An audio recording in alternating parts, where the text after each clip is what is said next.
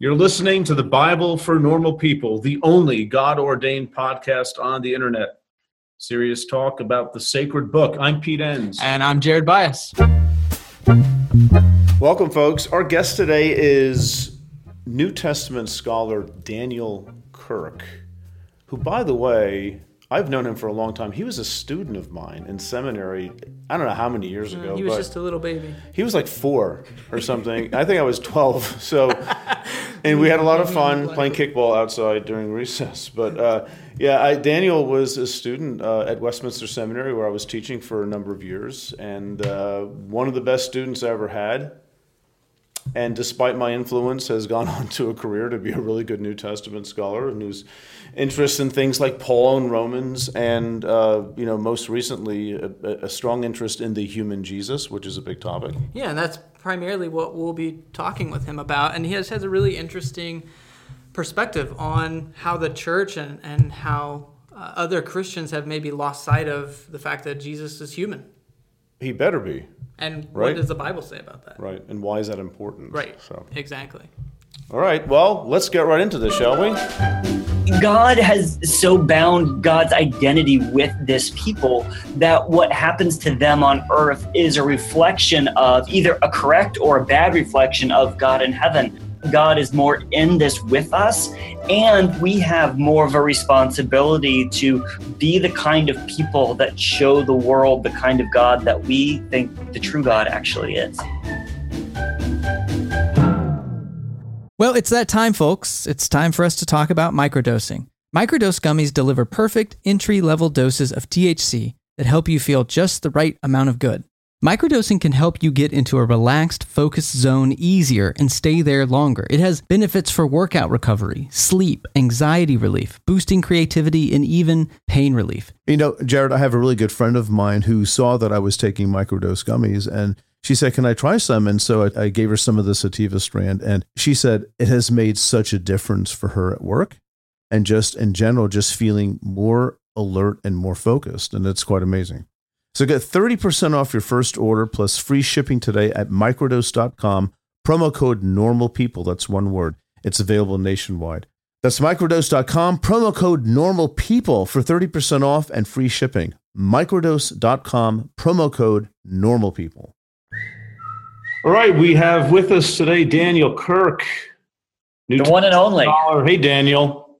Well, I would say the one and only, but really, um, there's also the guy who writes fiction books uh, and uh, really? he probably makes a living on his writing. So yeah, not, not the one and only. I did not know that. Okay. Yeah, library mouse, man. Well, you're the only Daniel Kirk though who's a New Testament scholar that I yeah, know. Yeah, there we go. There we Author go. Author and speaker, and you are now the pastoral director for the Newbigin House of Studies in San Francisco. Can you explain very briefly what that is?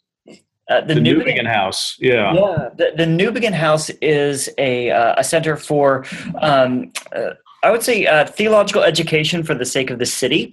Uh, the and I'm working with the Fellows program, which is a nine month intensive where folks uh, engage in um, spirituality and theology and social justice sorts of mm. issues they read a whole bunch of books and um, they give they're working full time but they are devoted to this thing for nine months uh, and yeah it's a really great thing. It's i'm the pastoral director which means that after pete comes into town i have to get coffee with everybody to tell them it's still okay to believe in jesus.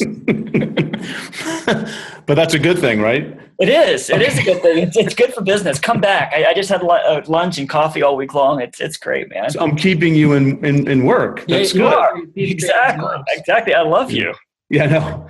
And, you know, oh, I mean, and all kidding aside, I think having people like you with PhDs working with churches, I mean, that's, I think that's a wonderful thing and, and people benefit from that. So th- more of that sort of thing needs to happen. You know what I mean? Yeah, I, I hear you. It was always my dream, actually. I, I went to do my PhD because I wanted to be a pastor to nerdy, overeducated white people. And so roundabout for a way. yeah, and that that that there are better ways of spending your life, I guess, than doing that, right? yeah, I know. We both know.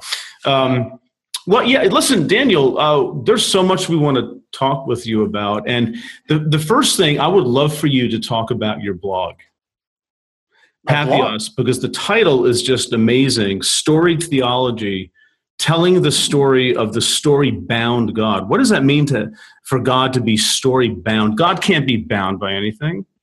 Uh, well, but God has chosen to be bound. Oh, Uh, okay. so yeah, that's that's the way it is.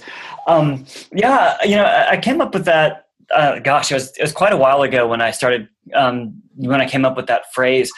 And you know, I, I was trying to develop both the idea that you know the the Bible is this big story, um, a story with some dead ends, a story in which you know our perspective definitely changes as we go through and cross multiple authors, uh, but also the fact that um, the, there's a God who's at work in this particular story.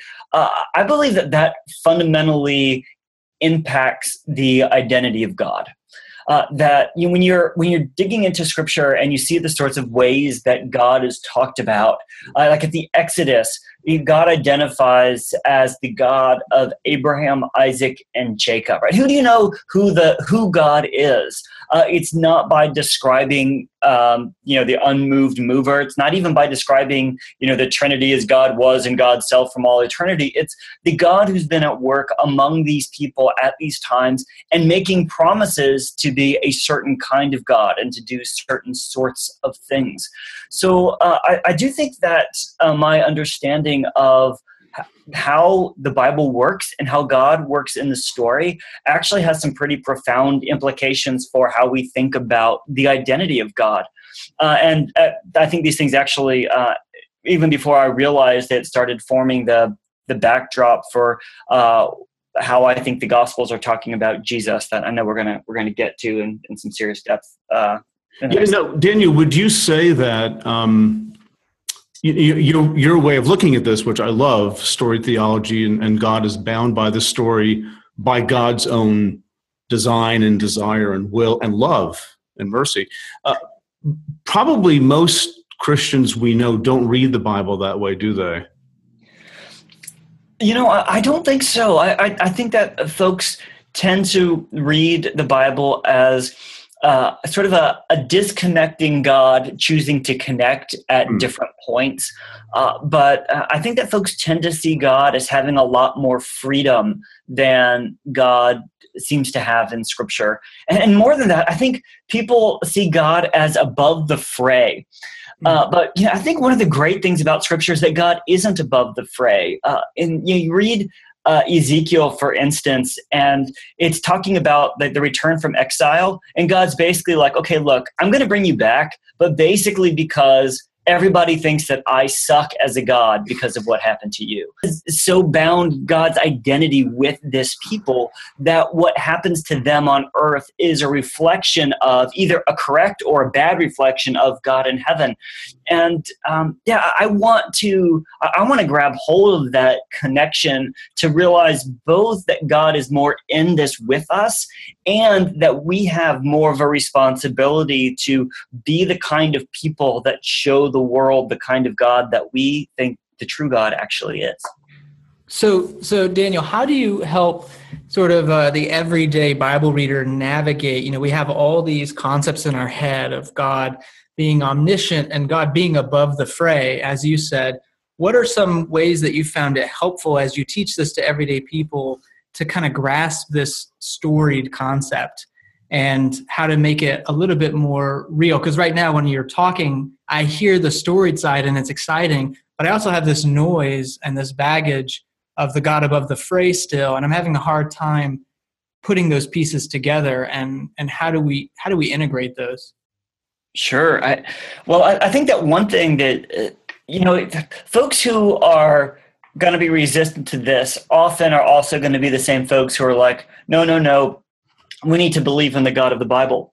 Uh, so, you know, I, I always try to show how the Bible itself is creating this problem or creating this depiction of God. So mm-hmm. you know, go to places where um, God wants to do something and God changes God's mind or somebody else changes God's mind, right? When God wants to destroy the Israelites and Moses stands in the way, or when God repents of uh, having chosen this people and, and delivered them from, from Egypt and say, well, what if what this text is saying is actually an accurate representation of the dynamics of God at work with people.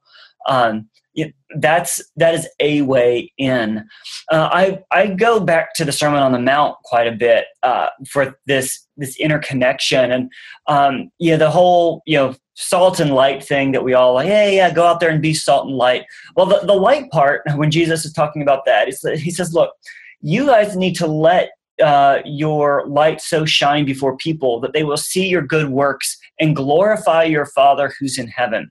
Right? The idea being that people who claim to be the children of God should be acting like God in the world in such a way that God's goodness is recognized in the things we do. All right, so there's a picture of God's name being so pinned to the people of God that what we do actually matters for how God is known or not known on the earth. So I, think that there's ways to, to take it both from our own being bound to God uh, and to show that God is more in, entailed and, and more involved, maybe even in some uh, surprising ways in the, the, twists and turns of scripture um, because of how people act. I mean, and then, I mean, you could always just go to uh, also the um, Deuteronomy, any, any place where the connection between the people's faithfulness and God's or faithlessness and God's action is known. Uh, and somewhere in there, it's going to be God is actually responding to people. And God's hope is also that God will be made known to the mm-hmm. to the nations through the things God's own people is doing. So mm-hmm. I think there are a lot of different ways that embracing this paradigm uh, actually lets us read the Bible as if it's accurately depicting who God is and how God's at work in the world in ways that we have sort of been theologically trained to deflect. So in a lot of ways it's it's holding the the mirror up and, and looking reflecting at the Bible itself, reflecting on the Bible and seeing that this is actually if we take the Bible seriously, if we if we look at it and look at what it's actually saying, we'll see this storied God. This isn't some concept that we've overlaid but maybe has gotten um, mixed in with some other concepts over the years and you're kind of recovering that no this is what the text is actually saying about god. Yeah that's that's exactly right. Um, and to, to say you know even look at how God is most often described. It's it's a God who wants to be known in this story, right? The God who calls into being the things that don't exist and and the, and raises the dead. You know, that's how Paul talks about God in Romans four, right? It's saying, yeah, the God who created and the God who raised Jesus are the same God. If you want to know the true God, you see the God who's at work in this particular story. So yeah, I think there's a lot of ways that um, there are better ways to think about who God is uh, maybe even just by starting to say when we say god we don't necessarily know what we're talking about but to say who is god is a much better than question than to ask what is god because once you've said what is god you're you're automatically starting to deal with an abstraction that mm-hmm. um, just isn't going to help you make sense of the god who's at work on the pages of this particular set of texts yeah so god is not up there and distant and far away. God is bound to a story, and which means bound to us.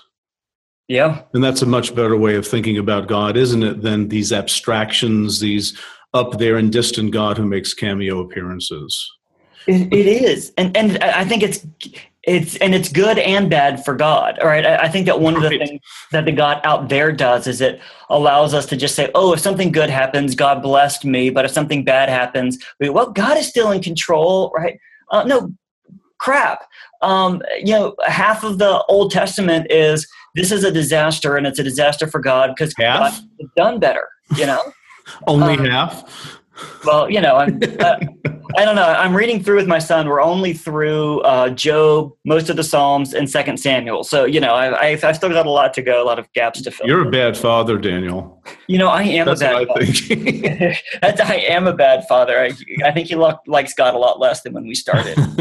nice. Well, you know, the the tie-in in this kind of abstract God and the God bound by us. You know, uh, the concept that keeps coming, or the person that keeps coming to mind, is Jesus as the one who um, probably maybe displays this again and again in in different ways the story bound god really has a lot of tie-in with the story of Jesus that we find in the Gospels and otherwise. So maybe to, to turn the tables or to switch the topic a little bit, can you talk a little bit about um, your concept of Jesus in your new book, A Man Attested by God, and maybe how this idea of storied the, uh, theology ties into uh, the, the book that you wrote, and, and how did that concept play into some of the concepts you wrestle with in the book? Yeah. Uh, I think one of the most challenging things about writing this book, uh, I'm so I'm the thesis of the book is quite simple. Uh, that in early in the Old Testament and early Judaism, there are just a a million examples of what I call idealized human figures.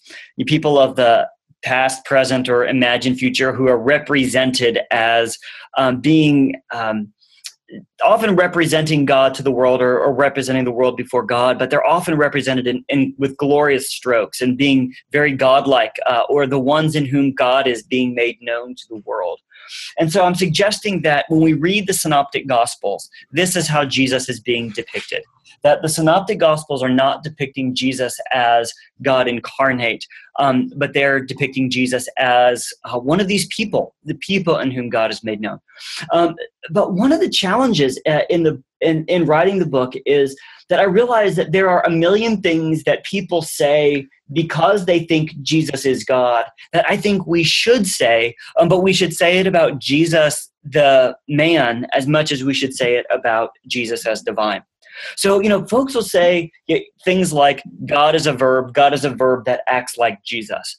Or if you want to know what God is like, look at Jesus. And I think all of those things are absolutely true.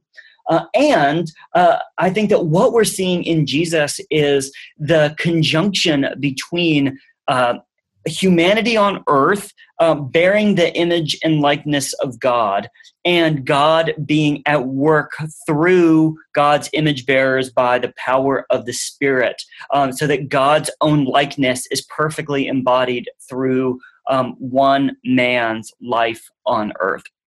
Um, now, I, I don't want to overplay the Genesis one thing, but I think it's a really it's a helpful place because folks are so familiar with it, right? Humanity in Genesis one, it, it's spoken of as being created in God's image and in God's likeness. These are words that um, somebody in the ancient Near East might use to talk about an idol that's placed in a temple. It is a visible representation of the God. Um, and it's an indication that this is the place where that God rules uh, and is at work. Um, but of course, in this Genesis aniconic, anti iconic tradition, um, there aren't statues that look like God. Instead, it's humanity. So people were created to um, be the ones at whom you could look if you wanted to look at something and get as good a picture of God as you could possibly get. And they're being created to um, to be the embodiments of God's power on earth. And so this is again, it's God being tied to a particular creature in this story, which is humanity. Uh, and saying you might that, say bound, right? Yes, exactly. right. The human bound God, yeah. uh, where, where God said, the way I'm going to be made known on earth is by people by people looking like me, by people acting like me. And one way to read the story is it's a big, long story of people screwing that up, but God persisting in pursuing people to act like God on the earth to make God's name known. Mm-hmm. So Jesus comes along as the person who finally actually does it.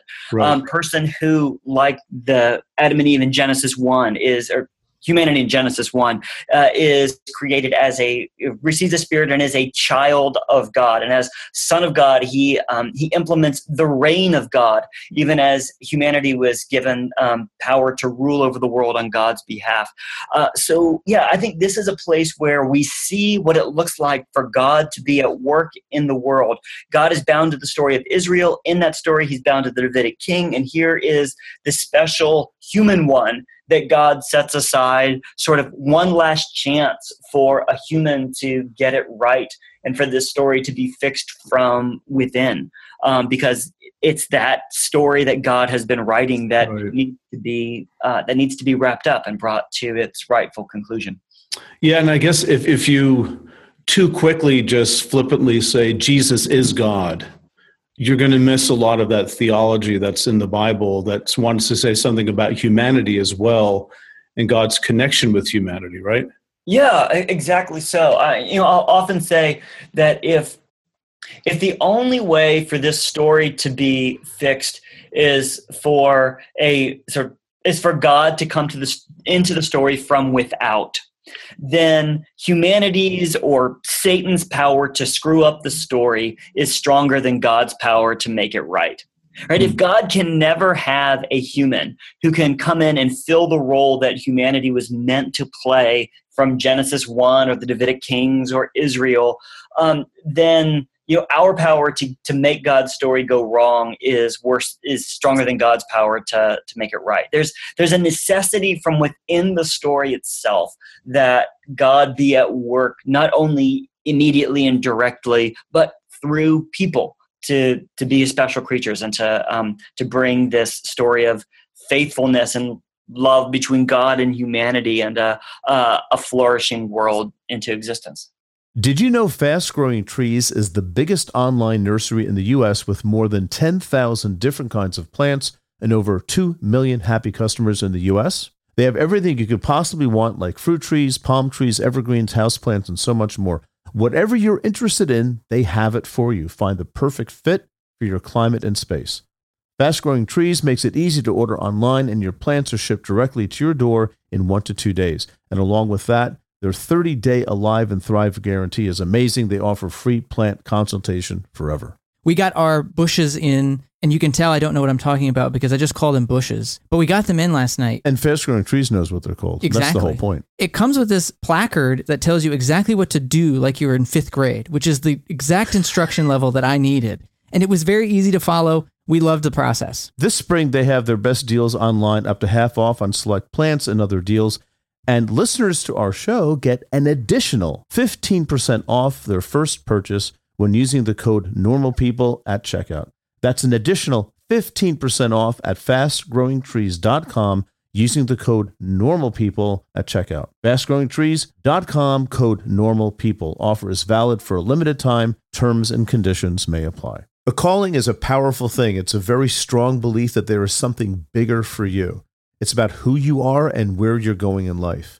You may be in college, you may be halfway through a career, but you want something different. There's a place for you at Union Presbyterian Seminary where students are prepared for a call to ministry. At Union, you will find a diverse community. You'll find students from different denominations and professors who will listen to you and challenge you. You'll find people who help you find your own path.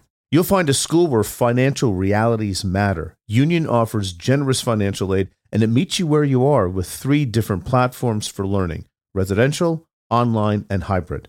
You'll find a world class faculty who will invest in you, a community long after you graduate that supports you and equips you for service and for leadership. Safwat Marzouk, who has been on the podcast here on the Bible for Normal People, is a faculty at Union Presbyterian Seminary and is slated to write one of our upcoming commentaries. It's no secret, if you're a listener of the podcast, how much P and I have relied on our seminary education and how much that has shaped our view of the world and all of our work here at the Bible for Normal People. It's your call. Respond with Union Presbyterian Seminary. To learn more, go to upsem.edu or email admissions at upsem.edu. So that, that seems like a, I mean, that's really interesting from thinking of the theology and how the books of the Bible are tying this all together and the, the way it's being presented. But kind of on a practical level, what are some practical ways that you've seen? Like, what do people miss out on if they jump over Jesus the human, the idealized uh, human figure, and rush right to Jesus is God and and we the second person of the Trinity, and this is how we have to think of it theologically. What are some practical things that you've noticed that maybe people miss out on uh, if they do, if they rush to that conclusion? Sure.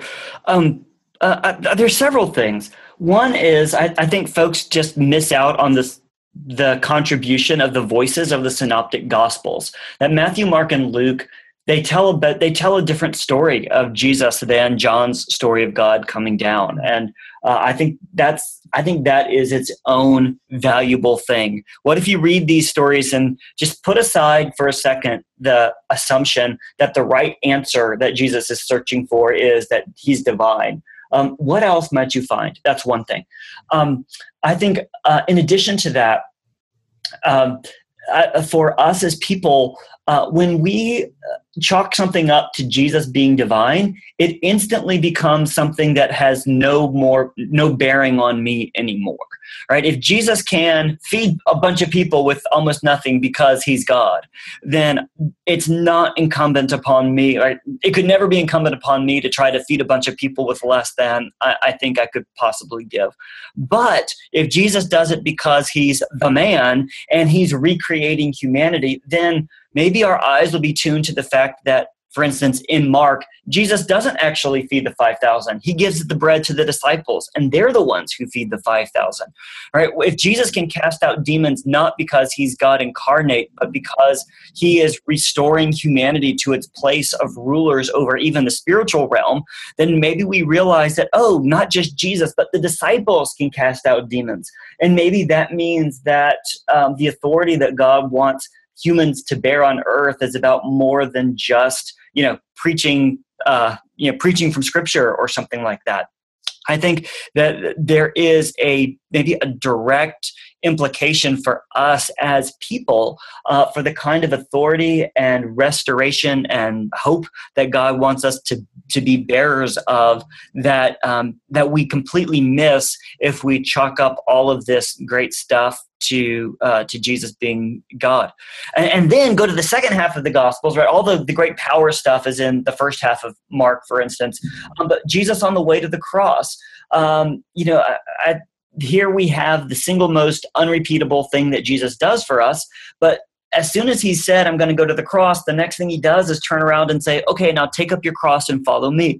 Jesus being willing to give up his life and die is not because he was God and he knew that he would get a, you know that he would get resurrected at the end anyway. No, this is this is the human um, being willing to place his entire life into the hands of God, hanging on the cross, saying, "God, you've abandoned me to death, and that's terrible," uh, and having to to just be there in faith. Uh, and you know, I, I think that the, the fact that Jesus is more like us and more with us in our suffering and the call to lay down our lives uh, is something that uh, is to be gained by uh, by by really um, zeroing in on the fact that this is a story about Jesus, the man. It seems there's a lot at stake, Daniel, of um, of not doing what you're saying, because we it, will miss maybe who Jesus is, and, and miss what the biblical story is trying to get at. By by saying too quickly that Jesus is divine, it's as if we're keeping Jesus at a safe distance and putting him in that same platonic up there in a way world as we like to put God. Yeah, I, starts intruding into our lives a little bit too much. Yeah, I, yeah, we don't I, want I, to do it. So. And you know, I, um, you know, to, to your point, you know, I know it sounds really abstract to say, you know, you're missing this, you're missing the point of the story. But you know, I was having coffee with somebody uh, about a week ago, and she was like, you know, if if Jesus isn't divine, then you know there's just no reason for for me to follow him you know there's there's buddha there's moses there's other teachers if he's not divine there's um, there's no reason for me to follow him and um, you know ultimately as a as a big picture if that's going to be your conclusion fine. But i want to say okay you know actually the way she put it is why you know why should you? Why would i follow him? And what i want to say is there's actually an answer to that question. Why mm-hmm. would i follow him? Um, that once you realize that Matthew, Mark, and Luke aren't written to demonstrate or stake the claim that Jesus is God, then I think that it just leaves us wondering well, then what is he trying to say? What is he trying to do? And why is this a picture of somebody that I should listen to and follow? And I think that opens up um, a self entailing vision of the kingdom of God uh, that has the power to, to blow our minds if we've really been um, running quickly to that Jesus is God thing. Right. Okay, it feels like one of the practical the practical imports is the concept that came to mind was this idea, you know, in my tradition growing up, that the life and death of Jesus is really a transactional event. And so the divinity was there to sort of the, the deposit in God's name. And there was really no attention to the imitation of Jesus or how to follow after Jesus. So it seems for from a discipleship or um, what we do in churches every week that this kind of uh, both the story theology and Jesus as the human and the synoptic gospels presentation of that really gains some meat it gains relevance again rather than why is all this here? Why don't we just get to the point which is the transaction at the end of this whole thing? Like the ancient creeds do. Right. they sort of bypass and there are reasons for that. I'm not knocking the creeds right? But isn't that true daniel that the creeds deal with the birth of jesus and then death and resurrection the stuff in between is like eh yeah, it's, it's true. Right? So, yeah. and maybe maybe this is helping us understand. Maybe we can't account for the Gospels very well, um, unless we really look at it from a different point of view, which is maybe they're not written to make a let's say systematic theological claim. Maybe it's a story that's being told that we can actually relate to. Mm. Isn't that the incarnation, right? That's the this mystery and um, impossible to figure out messiness of God with us and whatever that even means. You know? Hey, um, I have a question, Daniel. Okay. Are you ready? Because I know what people are going to say right now. They're going to say, okay, Synoptic Gospels, Matthew, Mark, and Luke, great. How does the Jesus presented there, how does that have a conversation with, let's say, John, like you mentioned, or maybe Paul, or maybe the book of Revelation, things like that? I mean, and I know you talk about that in your book, but maybe just help us understand a little bit. Uh, does the one cancel the other out? All right. Um, okay, a couple things to say. I, I, at some, since you mentioned the creeds a second ago, I also want to put into right now that arguing for the full humanity of Jesus is uh, a completely orthodox um, Christian thing right. to do. Um, that when, when people are hammering this out, the, the official statement is something like human like us in all ways except sin. Um, and, you know, in, in the illustrious words of E.P. Sanders, not like us in all ways except the ability to walk on water. Um, so, uh, yeah, so uh, I, I do want to just to stake out that, you know, what I'm arguing for is a portion of what we confess together that is often overlooked. Um, so uh, the first thing I want to say in, in, direct answer to your question, though, Pete, is uh, I don't I don't think necessarily that the Gospels were written to um, the Synoptic Gospels to argue against a divine Jesus. Um, it's interesting. I, was on a panel with Larry Hurtado uh, about a, a, month ago, and he he thinks that the Synoptic Gospels were actually written to reground Jesus in history, um, maybe at a time when people's exalted pictures of Jesus were getting a little bit out of hand.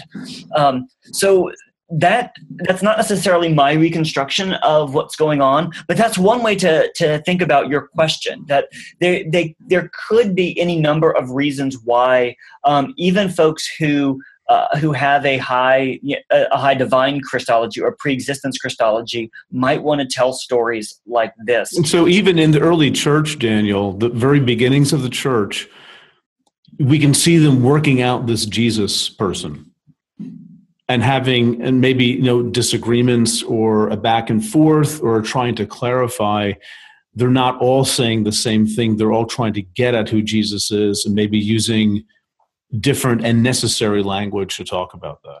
Sure. Yeah. I mean i uh, you know people use musical uh, analogies all the time when we get this plurality in scripture. And and i think that's in some ways helpful right? I mean you can you can have a, a melody carried by um, you know a, a, soprano or by by a tenor part or something uh, and then like it doesn't when you put that together with somebody who's singing a, a different part it doesn't make the one bad. If it does its best it should enrich it but you what would what would make it bad would be if you made them all say the same thing right that would that would uh, that would take it take away from it uh, so uh, i think that part of what i always want to do is to let each writer have their own voice uh, and, and, I want to be able to say uh, there is diversity in the New Testament in terms of how people talk about Jesus. Some of the things seem compatible, some of them don't.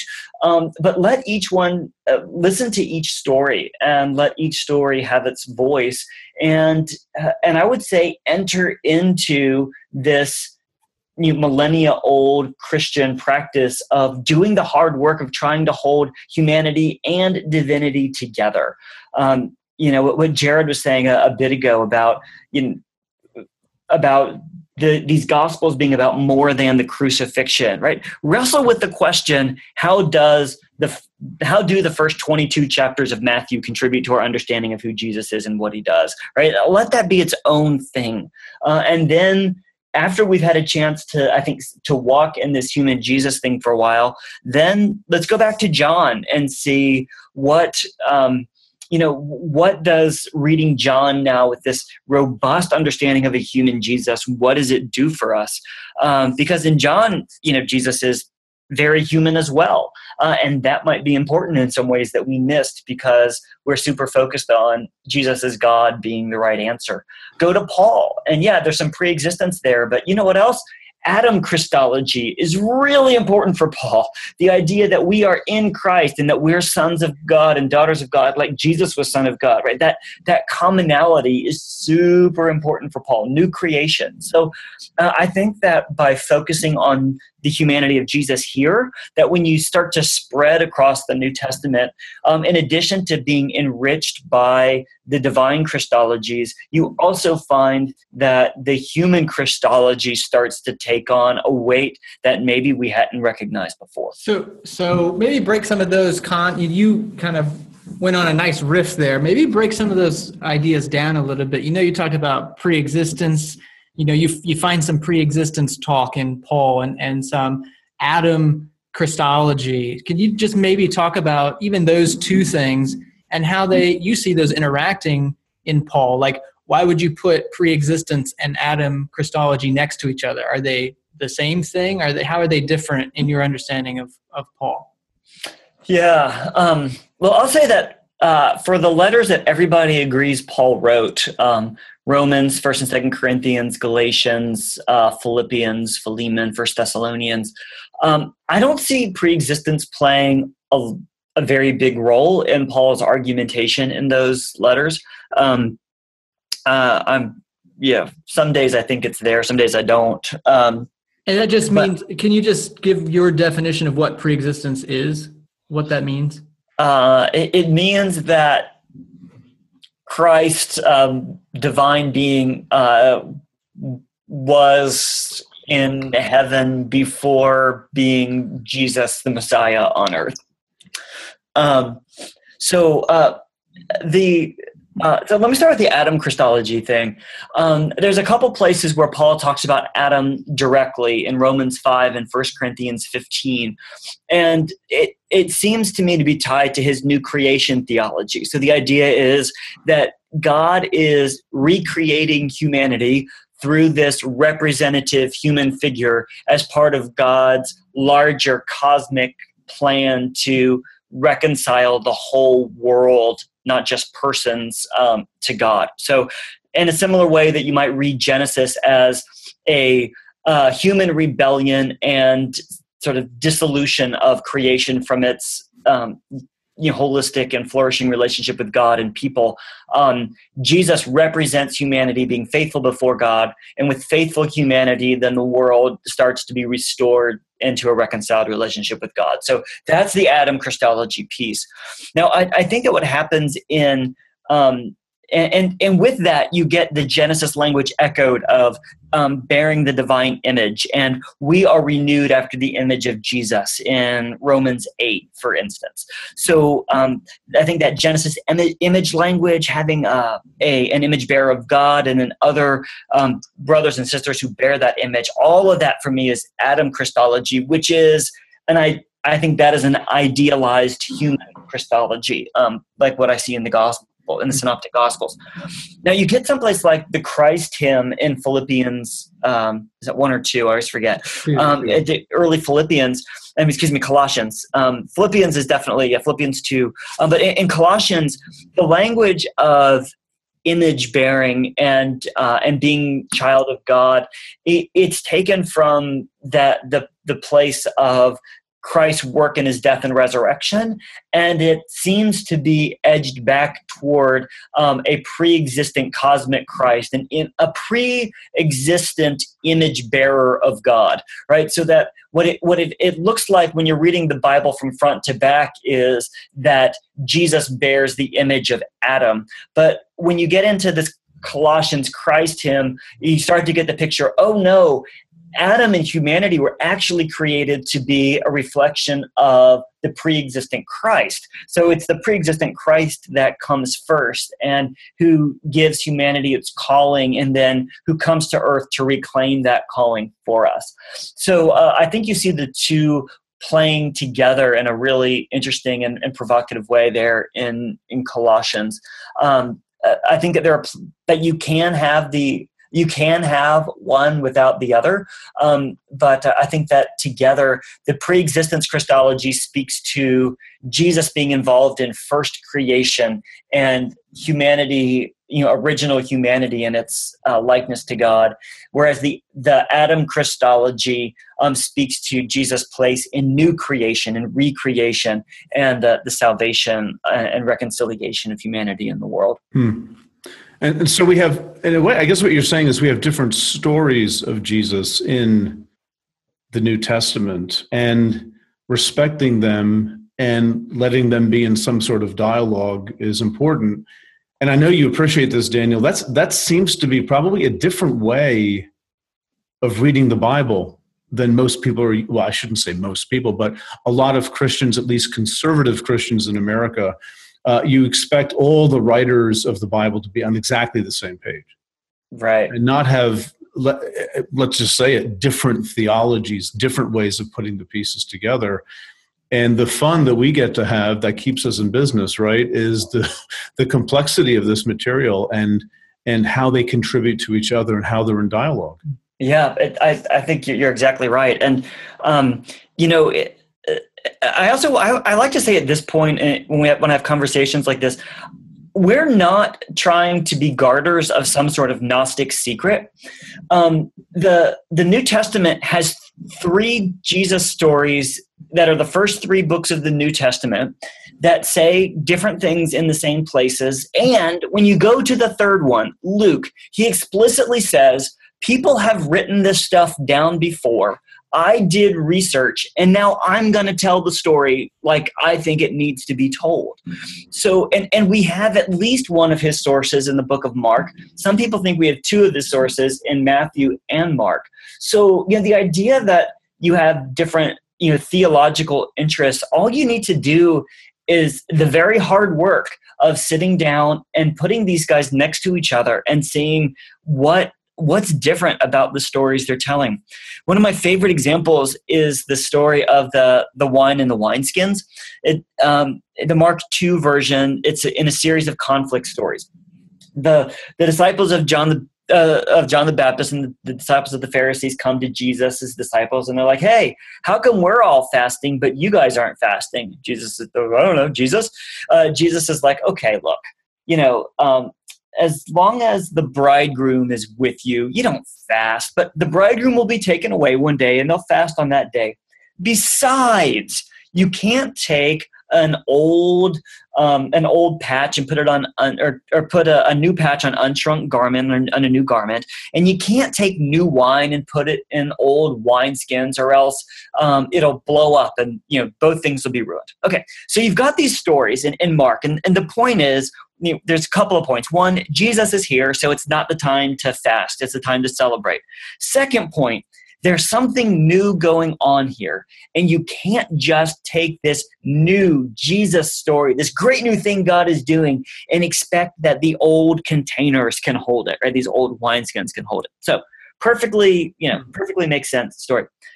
Luke ends that same controversy story by having Jesus say, Oh, and by the way, nobody, when they've had old wine, wants new wine because the old wine is better.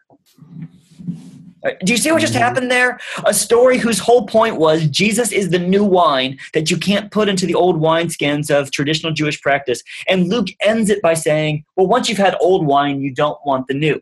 he ends up making the exact opposite point that Mark does from the same story. And the reason is because Luke has this deep theological agenda to demonstrate that Jesus is sort of the natural outflowing of the very old thing that God had been doing in and among the people of Israel. He, has a way of telling his story as a story of continuity. And so he takes this deeply discontinuous story and has it end with a concluding word that uh, affirms his commitment to, to continuity. Um, and you can find things like that if you know if we'll take and the point isn't just that they're different but that luke had mark and he changed the story on purpose. And he t- he tells you he's going to do that in the first chapter.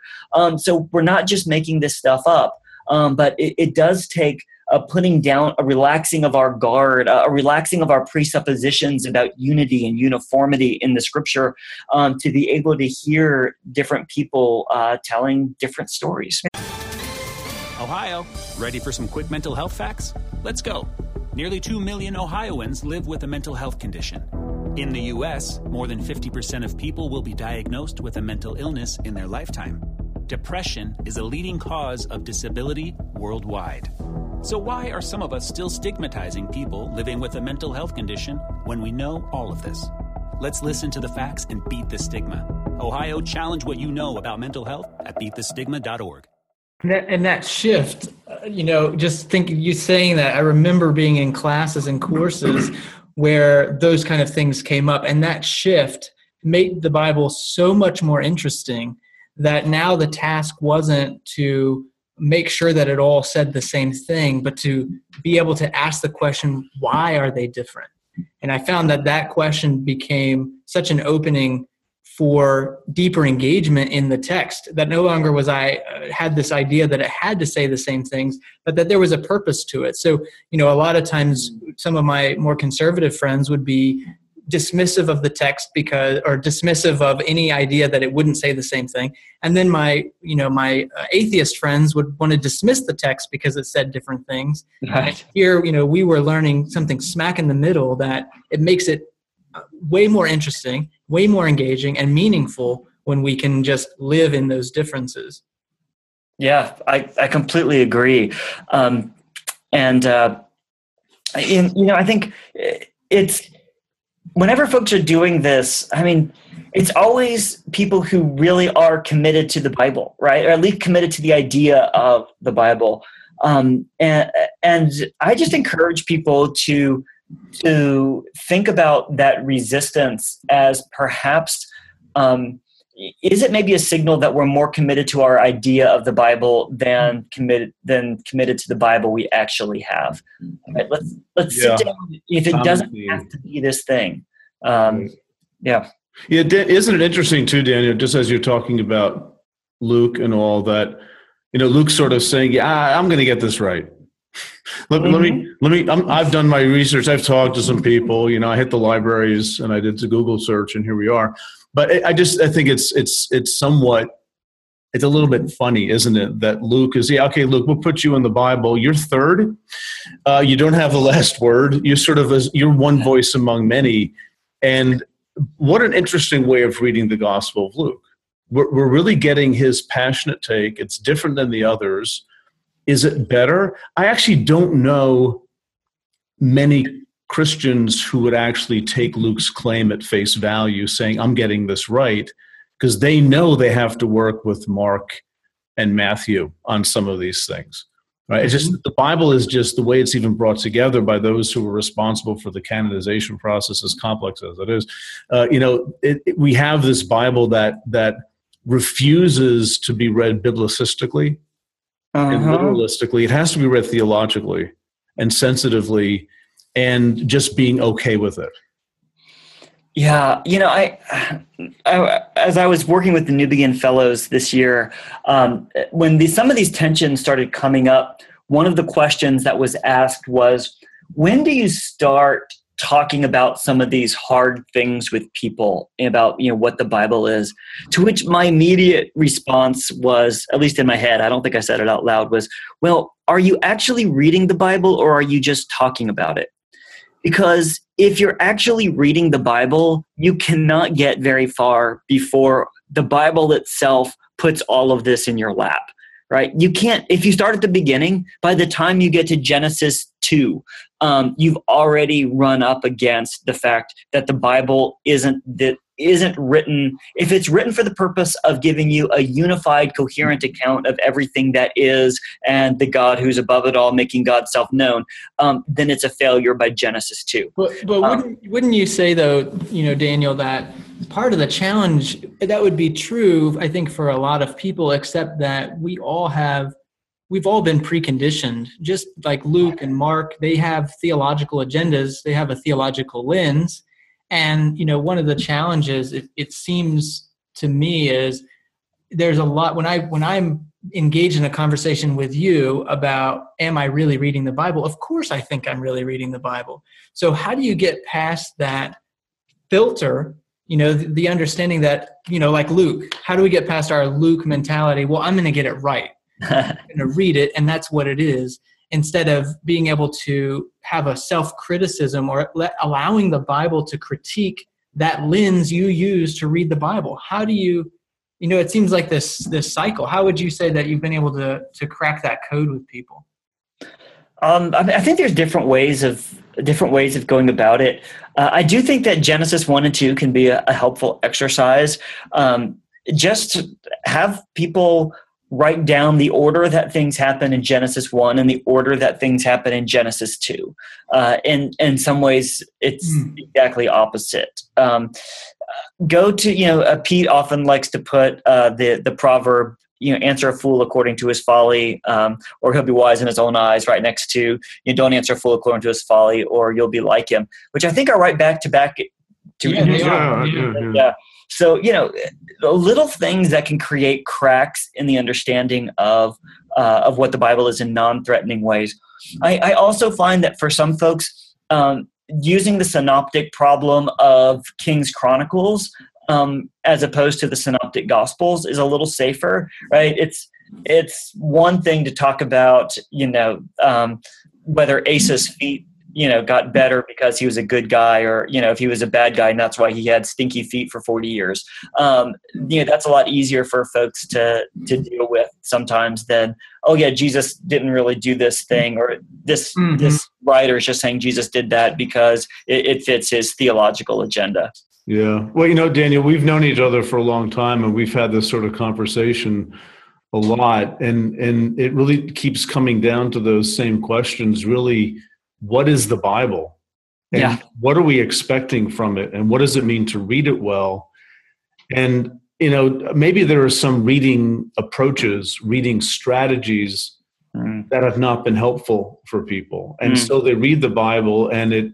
winds up not acting like what they expect it to be. And yeah. That's just a shame, isn't it? it is. You know, uh, uh, I think on the, on the positive angle, you know, I, have been talking about getting people into problems. Um, another thing that I think is is important to folks is people do want to hear when you say these kinds of things about the Bible. They want to hear that you have an answer about what does it mean to say that the Bible is inspired and people want to have an answer to how do you read the bible now um, you know, those are a couple of things that folks have found yeah th- those are the kinds of questions that keep coming back to me um, as as i've been exposing people to these things. And uh, i think i have maybe a better answer for how do i read the bible now and that is that it is a story of God reconciling the world to God's self in in Jesus, who is the Messiah, um, and you know that that allows me to say that the, the point of this story isn't found in God's ability to um, to slaughter all the people who live in a particular land. Um, it's not found in um, displacing the person who's in power um, so that the same power structure can be maintained with God's man in the chair. Um, but that it's a story that you know, comes to its conclusion by um, the complete renunciation of power and God's faithfulness to those who um, are willing to give up their lives um, so that the people around them might live. Uh, you know, so I've you know finding ways to talk about what the the big story is about um, is has been really important, uh, and uh, allowing whatever that definition is to be big enough for different explanations of um, uh, yeah, different different ways of telling the Jesus story um, that that you might find in, in the New Testament. Um, yeah, I'm still working on the inspiration thing. I mean, uh, we have the Bible God wanted us to have. Uh, goes will get you so far, um, but it's uh, uh, folks do want a little bit more, and I sometimes want to give them a little bit more than that too. Yeah, I I yeah yeah, but what? right? I, I mean, so, Pete, what does it mean that the Bible's inspired? Right. Well, the thing, you know, inspiration and revelation, those things are tied in, I think, the consciousness of maybe Western Christians to things like they all agree. Right. Or it's historically accurate. It has to be because God would never confuse us or lie to us. And we really do need to think of, you know, tweet sized definitions of things like inspiration and revelation to to talk the language that people are used to but to do it in such a way that actually um, shows due respect for the text you're actually talking about, which doesn't act the way I think classical ways of talking about inspiration. You know, God sort of speaks and Matthew says, What was that? Okay, I'll write this down, sort of right. dictating view, or God is guiding the writers exactly in what they have to say. I, you know, I don't know how to reconcile those ways of thinking with, by what we actually see. Yeah, it seems like there should be some like some more imagination. I feel like a lot of times I hear a lot about what inspiration isn't. I think we've gotten really articulate. inspiration is not. But having some imagination and coming up with better ways of talking about what it is, I think will really help Christians moving forward. Yeah, you know, one of the things that I have been doing, uh, you one of the, because one of the favorite places for people to go to talk about inspiration is in Second Timothy. You know, all scriptures inspired by God and profitable for teaching, for correction, for reproof, for training in righteousness. Um, one one thing I found very helpful is uh, I go back to that passage and I say, back up. Um, what Paul, how this begins is by Paul saying, um, you, from uh, he, he's talking, to, he's addressing Timothy and he says, uh, from childhood, you've known the sacred writings which are able to give you the wisdom that leads to salvation through faith which is in Christ Jesus. And then he says, all scripture is inspired by God. So, you know, I've been saying, yeah, it's not just inspired full stop, but it's inspired for the purpose of giving you the wisdom that leads to faith in Christ Jesus. So this the Christological hermeneutic is part of having an inspired Bible, um, and, and, that actually fits fairly well with um, what um, I think a lot of New Testament writers say when they're talking about the the Old Testament, you know, the prophets um, anticipating Jesus, which is that what they anticipated was his uh, his suffering and death and, and resurrection. So, um, yeah, finding ways to not just say it's inspired full stop, but that it's inspired as an anticipation of the, the saving Jesus story. Uh, I think we need to we need to be able to tie those things more closely together. And that is a great thought. And you know what, Daniel? Let's continue this another time. We need to develop. We need to think more about this and have some fun thinking about just the nature of the Bible based on how it's actually acting. Right. Mm-hmm. So we, yeah. we, would love to have you back sometime. So, but for Let's now, I just want to thank you for coming on the podcast, and we've had a wonderful time. Yeah, thanks everybody. The book is A Man Attested by God, the Human Jesus of the Synoptic Gospels. You can get it now on Amazon or wherever fine books are sold. I, I was I was going to do that for you, Daniel. Oh, you just oh, ruined it. And to just remind remind everyone where you blog. Uh, I blog at uh, storiedtheology.com. That'll take you there. And that is part of the Patheos family. Yes, indeed. Correct. Yes. Good. And also, just while you have you here, Daniel, you've written a couple other books too. Uh, Jesus Have I Loved But Paul, which is a great book, folks, about you know Jesus is great, but Paul had some good things to say too. And and and you know don't don't be too down on Paul because he might say some things that you think aren't really very nice. Uh, Paul is worth taking seriously, and also unlocking Romans, a very um, modest title for a book Yeah, yeah. unlocking romans I'm, I'm a humble guy, Pete. you are but it's it's the centrality of the resurrection for how paul even talks in romans and how much this is about unifying the people of god under one messiah both Yeah. jew and gentile and not a book about how to avoid hell right. that's not what romans is it's it's it's about community and not how you can escape the hot place right so Yeah. All right, daniel listen um, thanks again great to have you aboard here Thanks, guys. Great being with you. Thanks, Daniel. Bye. Thanks everyone for listening to our conversation with Daniel Kirk on the human Jesus. If you want to take it a little further, we would really recommend his book, A Man Attested by God: The Human Jesus of the Synoptic Gospels. That book will make you think. Yeah, it's Made me think. It's a good book. Um, you can also check him out online and the various things that he's doing in writing. Mm-hmm. Right. He's got a, Story a blog, Theology. Patheos blog at Storied Theology, telling the story of the story-bound God. Right. Um, and you can check us out online. I'm on Twitter at jbyas. And you can find me also on Twitter at Pete Enns and also on Facebook at Peter Enns. You can check out what I'm doing on my website, PeteEnns.com. You can check out my latest books, sign up for my newsletter, see my speaking schedule, and most important, we can continue on my blog the kinds of conversations that we just had here today. Thanks again. We hope you'll join us next time. Sick of being upsold at gyms? My guy, you're currently a base member. For $90 more, I can upgrade you to our Shred membership. For 130 more, you'll be a Swole member. And for just $300 more, you'll reach Sweat Platinum. At Planet Fitness, you'll get energy without the upsell. Never pushy, always free fitness training and equipment for every workout. It's fitness that fits your budget. Join Planet Fitness for just $1 down and $10 a month. Cancel anytime. Deal ends Friday, May 10th. See Home Club for details.